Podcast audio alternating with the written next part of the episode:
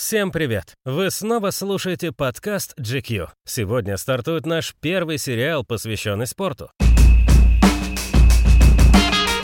Футбол. Пожалуй, главная игра современности. Практически в каждой стране мира он держит планку, если не вида спорта номер один, то хотя бы одного из пяти самых популярных. Футбольные чемпионаты мира могут сравниться по ажиотажу с Олимпийскими играми и по некоторым показателям даже опередить их. Топовые спортсмены зарабатывают не меньше, чем популярные музыканты и голливудские актеры. Но так было не всегда. В нашем подкасте «Футбол. Игра миллионов и миллионеров» мы расскажем о том, как дворовое увлечение детей после военного времени превратилось в одну из самых главных мировых индустрий.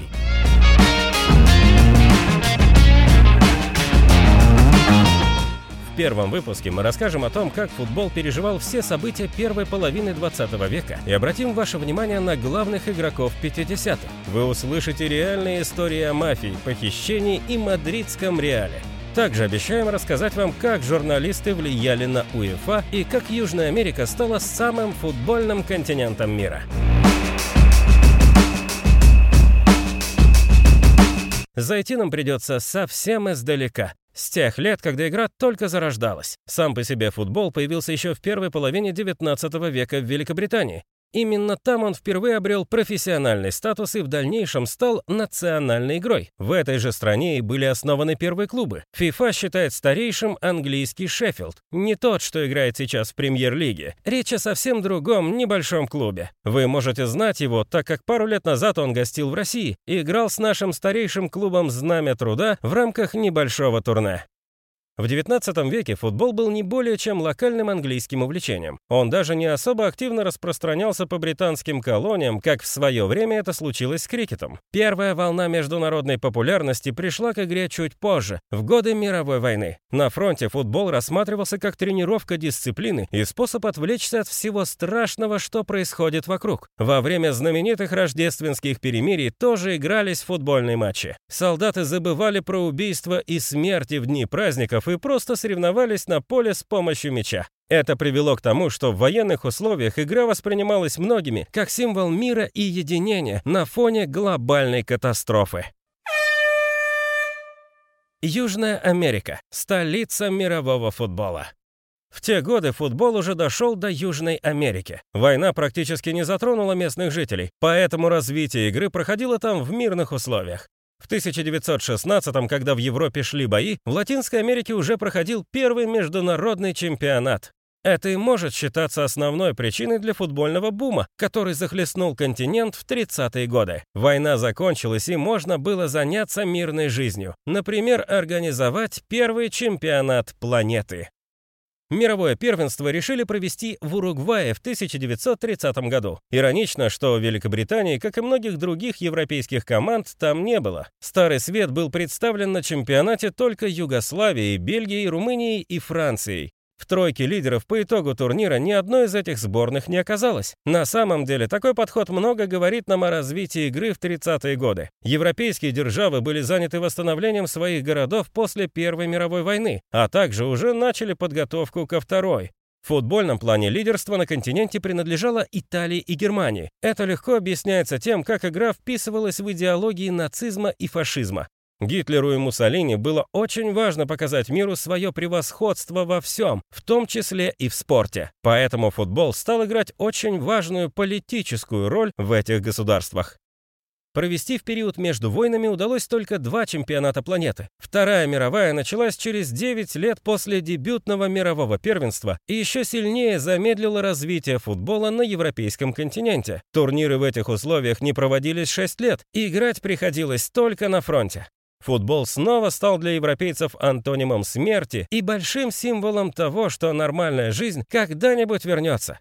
В свою очередь, Латинская Америка продолжала прогрессировать в игровых качествах, ведь на ней война вновь серьезно не сказалась. Поэтому, когда все закончилось и чемпионаты мира возобновились, лидерство вновь принадлежало командам из Уругвая и Бразилии. А неподалеку были еще и Аргентина с Перу. Первый послевоенный чемпионат мира. Весь этот исторический контекст мы обозначили с одной целью – подвести вас к 50-м годам и появлению на мировой арене знаковых игроков. Среди них особенно выделяется Альфредо Ди Стефано, первая настоящая звезда в футболе. Но о нем чуть позже.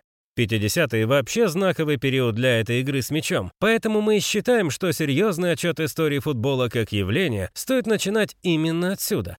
Крупные войны остались в прошлом, а популярность за последние десятилетия только возросла. В эту эпоху мир оказался готов к тому, что футбол может быть не только спортом, но и большой индустрией. Начало этому положил Конгресс ФИФА в Люксембурге, который состоялся в 1944 году. На нем было принято решение провести первый послевоенный чемпионат мира. Выбор пал на Бразилию. Изначально рассматривалась и Швейцария как страна, которая сохраняла нейтралитет все те годы. Но в Европе играть не стали. Решили, что континент еще не до конца отошел от войны. Так Мундиаль отправился в Южную Америку. Это событие ознаменовало окончательное возвращение привычного уклада в разрушенный войной мир.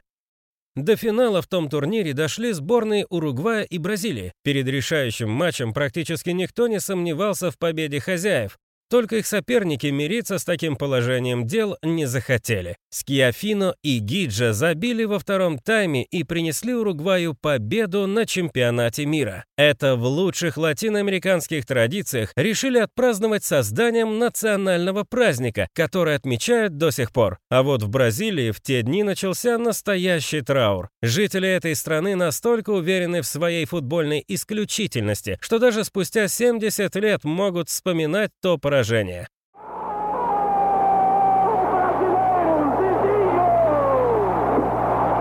Зизиньо – первая бразильская звезда и кумир Пеле.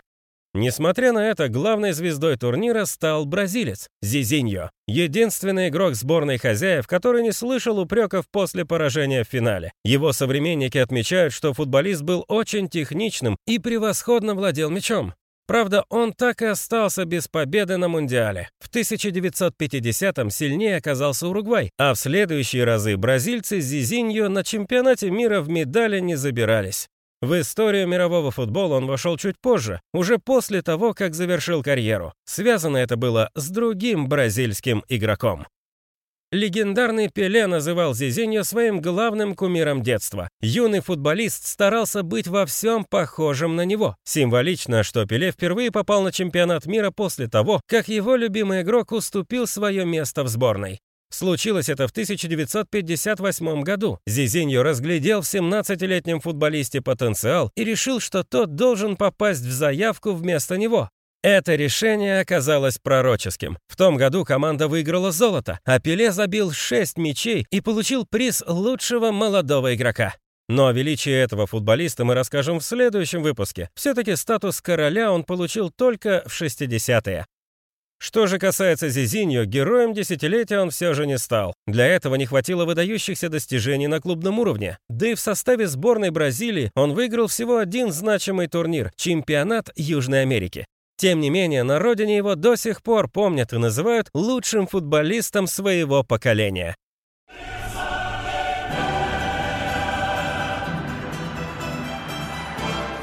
Футбол в Европе. Раз уж мы заговорили про клубный футбол, пришло время переместиться в Европу. Мы уже отметили, что после войны континенту пришлось долго возвращаться к мирной жизни. Одним из условий полноценной реабилитации было создание Европейской Федерации футбола. В то время как в Южной Америке уже больше 20 лет существовал конмебол, у Старого Света не было чем ответить на это. Слишком уж европейцы были погружены в свои внутренние дела.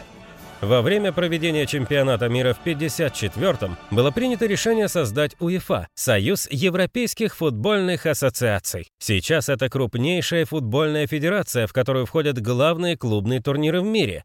Но тогда она была всего лишь небольшой организацией со штаб-квартирой в Париже. Организованность, видимо, придала сил командам континента, потому что на проходящем в те дни Мундиале европейские команды заняли все призовые места. Южной Америке пришлось довольствоваться четвертым местом Уругвая. Думаем, больше всего этому обрадовались бразильцы. За них наконец-то отомстили. И все-таки главным, что сделала УЕФА в 50-е, стало создание Кубка Европейских чемпионов. Идея турнира, который мы сейчас называем Лигой чемпионов, принадлежала французскому журналисту Габриэлю Анно. Он обратил внимание на споры команд континента. Каждый из клубов называл себя лучшим в Европе, поэтому такие утверждения необходимо было проверить. Оно выпустил текст о том, что УЕФА необходимо создать подобный турнир, и в руководстве ассоциации прислушались.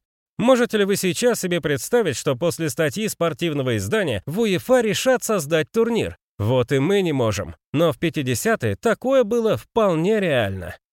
Итак, розыгрыш Кубка Европейских чемпионов начался осенью 55 -го года. Там мы увидели уже традиционную для нас систему плей-офф с двумя матчами в одном раунде. С того же турнира началось превосходство мадридского Реала. Во второй половине десятилетия испанский клуб выиграл пять европейских кубков подряд. Реал поставил рекорд, и побить его пока не удалось никому. Альфредо Ди Стефано. Тут мы и подобрались к главной личности мирового футбола тех лет. Пеле на тот момент еще только восторгался игрой Зизиньо, а у мира был другой кумир. Речь, конечно, об Альфредо Ди Стефано. Этот футболист стал настоящим символом эпохи, хотя бы потому, что в годы противостояния Европы и Южной Америки он был где-то посередине. Его родители – аргентинцы итальянского происхождения, а сам он представлял на мировой арене сборные Аргентины, Колумбии и Испании. Сейчас бы ФИФА, конечно, такого не допустили, но в те годы это еще позволялось. Кажется, именно такой интернациональный человек был нужен футболу в те годы. С игровой точки зрения Альфредо был нетипичным для тех лет центральным нападающим. Он не был тем, что в наше время называют «столбом», небольшой форвард, который всегда может помочь в обороне, и тем не менее забивает очень много. Даже сейчас мы привыкли к тому, что нападающий это как солист рок-группы, вроде так же, как и все, делает свою работу, но затмевает всех остальных. Ди Стефано старался помогать на всех участках поля. Однажды он даже провел концовку встречи в воротах и ни разу не пропустил гол. Но не будем забегать вперед. Детство Ди Стефано провел в Буэнос-Айресе. Каким вы видите себе дворовый футбол тех лет? Перед глазами, наверное, предстает мальчишка с кожаным мячом на небольшом поле. Если так, то вы заблуждаетесь. Для Аргентины 30-х кожаный мяч и футбольная площадка были большой редкостью. Альфредо начинал свою карьеру с мяча из каучука, а поле и ворота в местном дворовом футболе и вовсе создавались из подручных материалов. Словом, настоящий school. В подростковом возрасте Альфредо работал на фирме и играл в футбол по выходным.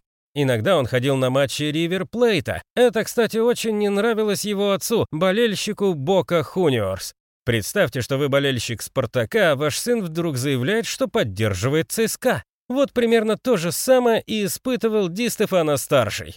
Но у отца Альфредо тогда все-таки были немного другие заботы, ведь он был итальянцем в другой стране в 20-е годы. Вы уже догадались, о чем речь? Конечно, мы говорим о мафии. Как говорил сам Ди Стефано, отцу приходилось платить процент своего заработка, чтобы его семью никто не трогал. Но мириться с таким грабежом глава семейства не хотел. Поэтому оружие в доме не было чем-то необычным. Пистолет всегда лежал под подушкой.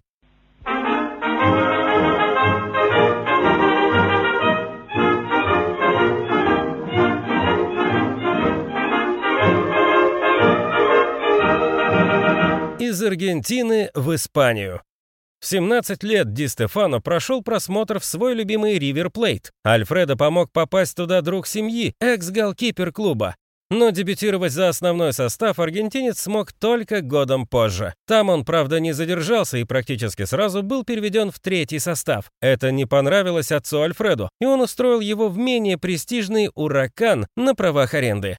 Могло показаться, что Ди Стефано своеобразный мажор, который ничего не умеет и пользуется связями родителей. В дальнейшем он доказал, что это не так. Опустим его латиноамериканский путь. Все-таки нас интересует именно европейский этап карьеры. Обратим внимание только на две вещи. Во-первых, в Ривер Плейт он в итоге вернулся и все всем доказал. Во-вторых, провел несколько лет в чемпионате Колумбии, независимом от FIFA турнире. Там, где Стефана и заинтересовались европейские топ-клубы. Сначала интерес проявила Барселона. Президент клуба Энрик Марти договорился о трансфере Альфредо. Никаких проблем не было. Ди Стефано прилетел в Каталонию и дебютировал за местную команду в товарищеских матчах. Но в дело включился великий президент Реала Сантьяго Бернабеу. Не будем вдаваться в подробности борьбы двух испанских клубов за форварда, только отметим, что у Альфреда в один момент было два подписанных контракта с разными командами. В дело включилась ФИФА и даже правительство Испании. Настолько серьезным было противостояние Реала и Барселоны. В конечном итоге каталонцы уступили и получили денежную компенсацию. Сам Ди Стефано был наказан временным отстранением от футбола. Когда дисквалификация закончилась, Альфредо начал показывать себя на полях Испании и всей остальной Европы. За годы в Реале он забил более 200 мячей и выиграл 5 кубков чемпионов. Кстати, забил он в каждом из победных финалов. Гегемония того состава королевского клуба до сих пор связывается именно с Альфредо Ди Стефано. Больше матчей, чем он, за команду провел только Рауль. Масштаб личности Стефана в те годы иллюстрирует один инцидент. Уже в 60-х Альфредо был похищен со сборов в Венесуэле членом местного освободительного движения. Сам похититель позднее говорил, что это было сделано для того, чтобы привлечь внимание к проблемам страны. Надо сказать, у него это удалось.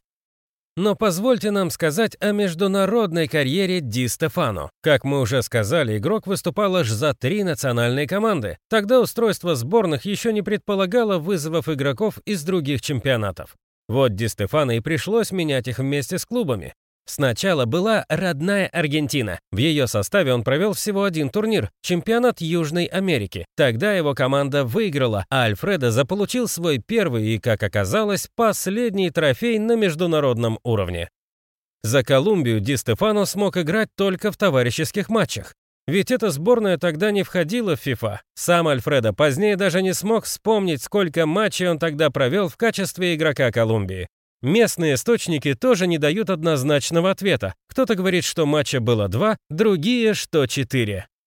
В Испании Альфредо Ди Стефано получил местное подданство и также стал членом сборной. Началось все достаточно бодро. Хет-трик в дебютной встрече и много голов в других матчах. Но на чемпионате мира он так и не сыграл. Альфредо выбыл из-за травмы прямо накануне Мундиаля, а после этого больше не вызывался в команду. Его единственным большим турниром стало Европейское первенство. Там, правда, ничего выиграть тоже не удалось. По политическим причинам. Думаем, вы помните, что триумфаторами того Евро были советские футболисты. Так вот, в четвертьфинале они должны были встречаться с командой Ди Стефано. Но испанцы отказались лететь в Советский Союз. Так политика не оставила легендарному игроку шансов бороться за важный трофей. Зато аргентинец выигрывал золотой мяч. Награда тогда только начала свое существование. В один год с первым финалом Кубка европейских чемпионов. Ди Стефано два раза становился обладателем премии от журнала «France Football». Повторить и превзойти его достижения никому не удавалось до 70-х годов. В свою эпоху Альфредо был, несомненно, лучшим. Его успехами до сих пор хвалятся многие болельщики в мадридском Реале, а футбольный мир отметил Ди Стефано тем, что включил его в зал славы FIFA. Во многих рейтингах он считается одним из лучших футболистов в истории. Также Альфредо пожизненно является почетным президентом УЕФА и Реала. Немного уступал ему в годы игры партнер по команде Ференс Пушкаш, но о нем мы расскажем уже через неделю. Это был первый эпизод подкаста «Футбол. Игра миллионов и миллионеров». Мы рассказали, кто был величайшим игроком 50-х, кем вдохновлялся юный Пеле и почему Южная Америка была центром мирового футбола. А также в общих чертах познакомились с послевоенной историей этой игры. Во втором выпуске нашего подкаста мы разберем феномен Пеле и попробуем понять, почему Лев Яшин по сей день остается лучшим вратарем в истории футбола. А также поговорим о легендарном бомбардире Ференсе Пушкаше. Не пропустите новую серию, она выйдет уже через неделю. До встречи!